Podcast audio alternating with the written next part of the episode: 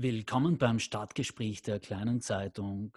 Wir reden in diesem Podcast darüber, was Klagenfurt und Villach bewegt, beziehungsweise momentan reden wir immer öfter darüber, was Klagenfurt und Villach verlangsamt.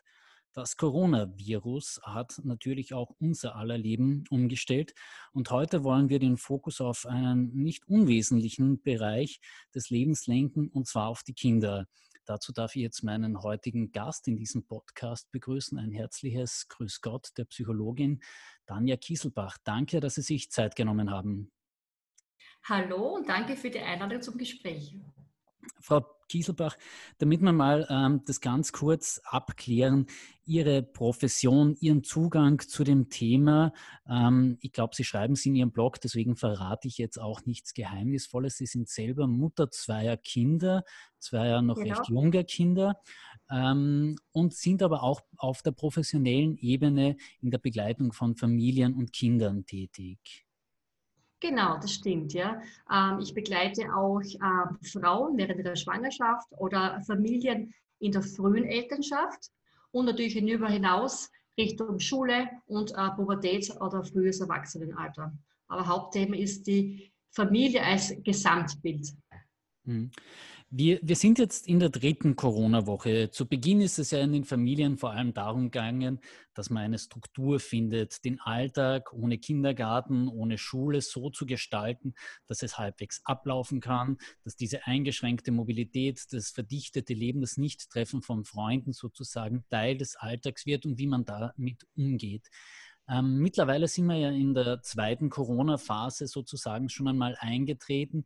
Es geht jetzt in vielen Familien schon um ganz andere Themen. Es gibt auch Zukunftsängste, Stichwort Kurzarbeit und Arbeitslosigkeit. Es gibt diese Ungewissheit, wie das alles weitergehen wird. Und natürlich werden Kinder auch wahrnehmen in den nächsten Wochen, dass sich im öffentlichen Bild etwas verändern wird. Die Bundesregierung hat angekündigt, dass man nur noch mit Schutzmasken in den Supermarkt gehen darf. Das heißt, Kinder werden ja jetzt auch augenscheinlich dem Thema Corona nicht mehr auskommen können. Ähm, mhm. Wir haben im Vorfeld des Gesprächs, der Aufnahme, im Vorfeld der Aufnahme gesagt, wir wollen uns da jetzt sozusagen mal altersmäßig vorhandeln und zuerst bei den ganz kleinen Kindern beginnen und dann zu den Problemstellungen immer größer werden lassen, hin mit den größeren Kindern. Ähm, da frage ich jetzt hier mal so direkt, ab welchem Alter ist auch aus Ihrer persönlichen Beobachtung heraus das Thema Corona für Kinder schon präsent? Also ich habe beobachtet auf jeden Fall schon ab dem Alter mit drei Jahren. Und das kann ich insofern so sagen, weil ich es bei meinem jüngeren Sohn beobachte. Also er hat mir erst kürzlich die Frage gestellt, gehen wir wieder in den Kindergarten? Und mein Sohn ist jetzt dreieinhalb Jahre alt, also insofern ist es durchaus ein Thema. Und er stellt auch äh, vermehrt Fragen zu diesem Thema. Das also sind drei Jahren. Das, das sind wahrscheinlich so, das, das, sind wahrscheinlich so Fragen wie, wann darf ich wieder zu Freunden, wann kann ich meine Kindergartenerzieherin wiedersehen? Ähm, wie sehr und wie transparent kommunizieren Sie da auch? Denn Sie haben ja auch keine anderen Informationen als wir alle, dass es eine sehr ungewisse Zukunft ist. Das stimmt. Also es bleibt uns nichts anderes übrig, äh, als das ehrlich zu antworten. Also kindgerechte Kommunikation sollte kurz, ehrlich und mit einfachen Worten stattfinden. Das heißt, ich gebe auf eine konkrete Frage eine ehrliche, kurze und einfache Antwort. Das heißt, wir richten uns nach den Bedürfnissen der Kinder und nach den Fragen der Kinder.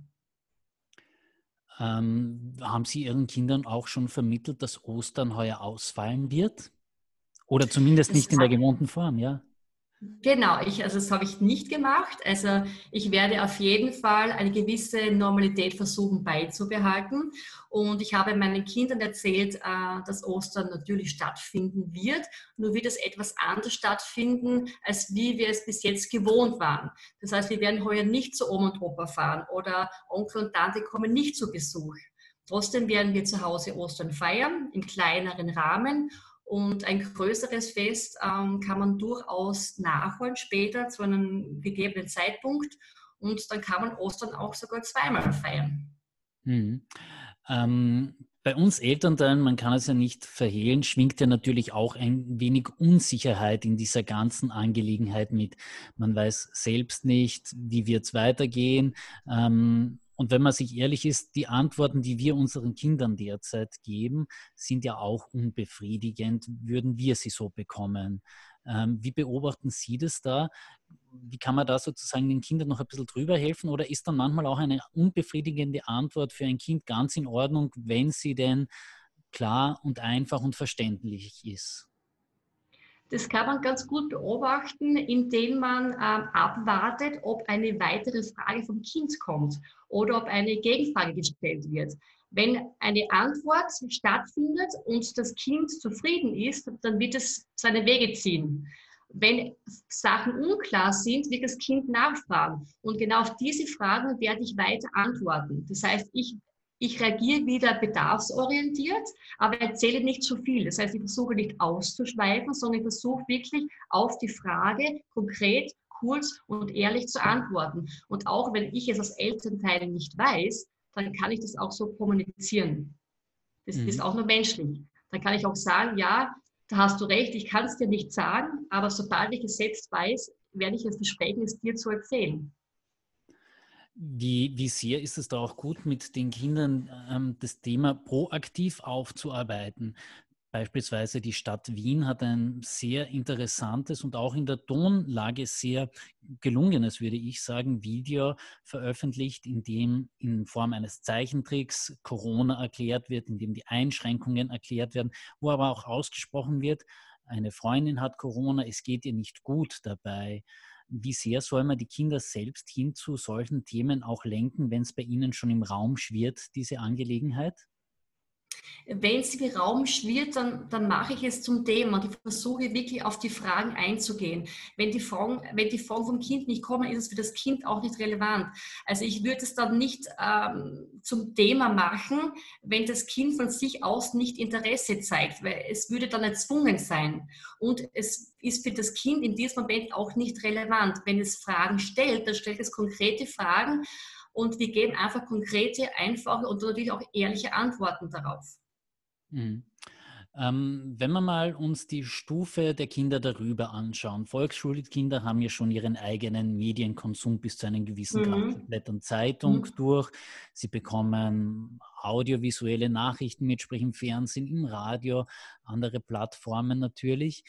Ähm, wie sehr ist da eine Nachbesprechung auch noch wichtig, beziehungsweise die Gegenfrage, wie sehr sollte man Kinder vielleicht auch vom Medienkonsum abschotten? Das ist ja auch etwas, was Erwachsenen, also äh, Experten Erwachsenen empfehlen, dass sie Medien fasten jetzt in dieser Zeit, dass man nicht so sehr hineinkippt und sich bewusst Zeiten auch nimmt, wo man seriöse Medien heranzieht, in diesen liest ähm, und das dann eben auch räumlich und zeitlich beschränkt. Wie sehr soll man da auch das mit Kindern so machen, dass man sie vielleicht aber auch komplett ausspart? Mhm. Also wenn man sich dazu entscheidet, dass äh, sich Kinder Medien äh, zuwenden, dann ist auf jeden Fall mal ganz wichtig, dass die Eltern genau wissen, was schauen die Kinder im Fernsehen an, welche PC-Spiele spielen sie zum Beispiel. Da muss man unbedingt auf die Altersbeschränkungen achten. Natürlich ist es auch sinnvoll, ähm, die Beschränkung einzuhalten. Das heißt, wenn Kinder jetzt äh, sich im Fernsehen eine bestimmte Serie anschauen, dann sollten Sie danach die Möglichkeit haben, ähm, sich wieder realen Objekten zuzuwenden. Das brauchen Sie für die Gehirnentwicklung. Also es ist natürlich wichtig zu wissen, was schauen die Kinder, auch darauf zu achten, wenn möglich auch dabei zu sein. Das heißt, wenn in dieser Situation Fragen auftauchen, gleich antworten zu können. Im Nachhinein natürlich Nachbesprechungen äh, stattfinden lassen, wenn der Wunsch da ist, wenn der Bedarf da ist. Äh, ansonsten sind die Frauen geklärt vom Kind aus. Das Kind stellt intuitiv sofort eine Frage, wenn etwas nicht klar ist und dann direkt darauf eingehen. Bei Volksschulkindern ist ja die Dimension der Wahrnehmung schon eine ganz andere. Ähm, ich habe es vorhin kurz angesprochen, in vielen Familien ist ja jetzt Kurzarbeit bei den Eltern oder sogar eine Kündigung, der Verlust des Arbeitsplatzes ein Thema. Ähm, jetzt kann ein Kind den positiven Anteil an dieser Maßnahme sehen und sagen, Mama oder Papa hat mehr Zeit für mich, ist mehr da, aber gleichzeitig wird es ja wahrnehmen auch, dass es hier Sorgen gibt. Ähm, Sorgen um Geld, Sorgen um einen Fortbestand des Arbeitsplatzes nach der Kurzarbeit. Wie sehr sollen da Eltern diese Sorgen von Kindern abschotten oder mit ihnen auch darüber sprechen? Natürlich ist es schwer, ähm, Sorgen vor den Kindern völlig zu verheimlichen. Die Kinder kriegen das natürlich mit, dass Mama und Papa anders reagieren. Das hören sie schon alleine von der, von, also sie erkennen es an der Mimik, an der Gestik, an, an, an der Stimme. Sie erkennen das natürlich. Trotzdem gibt es eine Kinderwelt und eine Erwachsenenwelt. Und man sollte, wenn möglich, versuchen, wirklich diese Angelegenheit in der Erwachsenenwelt zu lassen. Das heißt, wenn es möglich ist, besprechen Sie diese Angelegenheiten am Abend mit Ihrem Partner, mit Ihrer Partnerin, wenn die Kinder im Bett sind.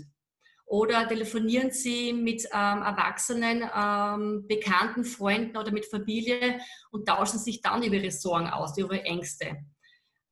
Es ist natürlich sinnvoll, das von den Kindern ein bisschen fernzuhalten, um einfach eine gewisse Normalität aufrechtzuerhalten. Andererseits weiß ich natürlich, dass das, wenn es so präsent im Kopf ist, auch schwer ist, wirklich abzuschalten. Und wenn Sie das Gefühl haben, dass es einfach, dass es Ihnen übermannt und das Gefühl haben, Sie können momentan nicht anders aus, dann machen Sie eine Pause, gehen Sie aus dem Raum raus. Ähm, und wenn Sie das Gefühl haben oder das Bedürfnis haben zu weinen, dann machen Sie es einfach.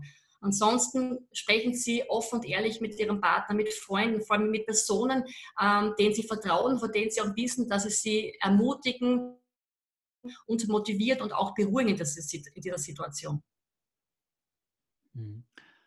Ähm, in, in, dieser Altersklasse haben ja die Kinder auch schon eine andere Vorstellung von Zeit. Jetzt haben wir immer wieder gehört, die Schule wird in diesem Semester vermutlich nicht mehr aufsperren. Also so explizit ausgesprochen wird es ja noch nicht, aber man darf schon zu einem Gutteil davon ausgehen, dass die Zeugnisse heuer wahrscheinlich per Post oder per E-Mail zugestellt werden und nicht mehr versendet werden. Ähm, wie früh soll man da auch mit den Kindern das hin kommunizieren und sagen, mein lieber Schatz, ähm, heuer wird es in der Form nichts mehr mit klassischer Schule. Wir müssen aber trotzdem am Ball bleiben. Oder nimmt man da den Kindern frühzeitig so etwas wie Motivation, die sich jetzt erst entwickelt hat in den vergangenen beiden Wochen Corona-Heimarbeit, die es ja für Kinder auch ist? Ähm, was ist da Ihre Empfehlung aus professioneller Sicht? Also ich würde auch ähm, empfehlen, nicht zu weit voraus zu planen, voraus zu handeln. Es sollte im Hier und Jetzt bleiben. Man sollte auch eine Überforderung der Kinder jetzt nicht ähm, an den Haaren herbeiziehen. Wenn die Situation jetzt gut und klar ist, dann sollte man auch diese beibehalten. Immer dann bedarfsorientiert eingreifen. Das heißt, das Kind kommt und stellt die Frage, wenn es das Bedürfnis danach hat. Das heißt, ich würde auch wirklich versuchen, nicht so weit schon vorauszuschauen, ähm, so weit schon Antworten geben, weil wir es jetzt tatsächlich noch nicht ganz genau wissen. Und wenn es jetzt gut funktioniert, dann ist es ja auch gut so und dann bleibt der Fokus im Hier und Jetzt. Mhm. Ähm, ich habe aus dem Bekanntenkreis gehört, man habe manchen Kindern schon sozusagen den Zeithorizont aufgespannt. Dann, wenn Corona vorbei ist, können wir wieder in den Urlaub fahren oder fliegen. Ähm, das ist dann wahrscheinlich gerade das Kontraproduktivste. Würde ich jetzt auch so sagen, ja, weil dann ist die Vorfreude riesengroß und die Enttäuschung dann umso größer, wenn es dann heißt, okay, nein, Urlaub fällt doch flach. Also ich würde auch hier den Ball flach halten. Also hm. nicht zu, zu sehr motivieren oder äh, Sachen äußern, die möglicherweise nicht umsetzbar sind, weil dann ist die Enttäuschung nachher umso größer. Mhm. Ähm, Ball flach halten ist das eine.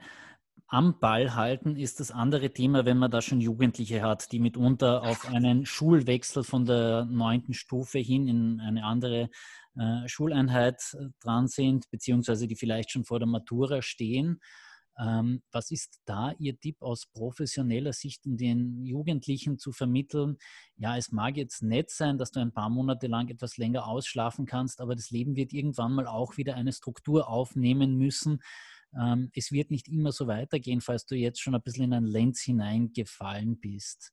Ist der Druck oder ist der Eigenverantwortung das Thema, auf das Sie appellieren würden? Oder ist, muss man da eh von Kind zu Kind unterschiedlich handeln? Natürlich von Kind zu Kind unterschiedlich handeln, aber man sollte unsere Jugendlichen nicht unterschätzen, weil viele verhalten sich jetzt schon sehr vernünftig, sehr erwachsen und auch sehr verantwortungsbewusst. Und sie wissen natürlich auch selber, dass die ganze Sache nicht nächste Woche schon ausgestanden ist. Also man sollte ihnen dann, sollte sie nicht unterschätzen. Natürlich gibt es immer wieder Ausreißer, wo die Jugendlichen mehr nörgeln und, und ähm, ja, unzufrieden sind ähm, und auf stur schalten. Natürlich gibt es diese Ausreißer. Ähm, die kann man nur versuchen ins Boot zu holen, indem man sie motiviert und stärkt, äh, indem man sie auch ein, ein bisschen quasi in die Erwachsenenwelt hineinzieht, indem man ihnen ähm, beispielsweise erwachsene Gespräche mit einbezieht dass man ihn, dass man nach ihren Sorgen, nach, ihren, nach ihrer Sichtweise fragt, sodass sie sich ernst genommen fühlen ähm, und dass sie sich halt auch ähm, ein Stück weit, Stück weit selbst wirksam fühlen. Das heißt, ich bin wer und ich kann etwas und man nimmt mich ernst und ich kann auch etwas sagen. Gut, dann ähm, sagen wir mal ein herzliches Dankeschön für diese Expertise hin auf Kinder und Jugendliche bezogen. Ich habe jetzt noch eine abschließende Frage, äh, Bezug nehmend auf ein Zitat des WHO-Chefs, der meinte, naja gut, jetzt haben wir doch eine Generation, die einen Krieg, eine Krise erlebt hat. Ähm, Glauben Sie wirklich, dass diese Corona-Erfahrung, möge sie auch noch zwei oder drei Monate andauern, reichen wird für ein kollektives Trauma hier auf dieser Welt? Oder maßen wir uns jetzt gerade ein bisschen was zu viel der an, indem wir behaupten, wie schlimm es vielleicht sei im Vergleich zu dem, was vorangegangene Generationen wirklich erlebt haben? Hm. Also das würde ich jetzt so nicht sagen. Also auf jeden Fall nicht, nein. Ähm, wenn man die jetzige Situation tatsächlich akzeptiert und man sich bewusst macht, dass man sie nicht ändern kann, kann man durchaus in dieser Situation wirklich über sich heraus oder hinauswachsen. Ähm, man kann diese Krise als bereicherte Lernerfahrung mitnehmen. Und in diesem Fall entsteht ja auch bei uns allen ein Gemeinschaftsgefühl. Das heißt, äh, es besteht eine Verbundenheit mit der gesamten Menschheit. Wir alle sitzen im gleichen Boot. Und das hilft schon auch ein Stück, ein Stück mit weiter. Gut, dann hoffe ich, dass wir in einem halben Jahr wieder darüber reflektieren können und dann die positiven Lehren, wie Sie es angesprochen haben, aus der Corona-Krise dann auch nochmal nachbesprechen können. Danke sehr gerne. Danke für das Gespräch. Wir sagen Ihnen ein Dank, herzliches Dankeschön fürs Zuhören und bis zum nächsten Mal beim Stadtgespräch Podcast.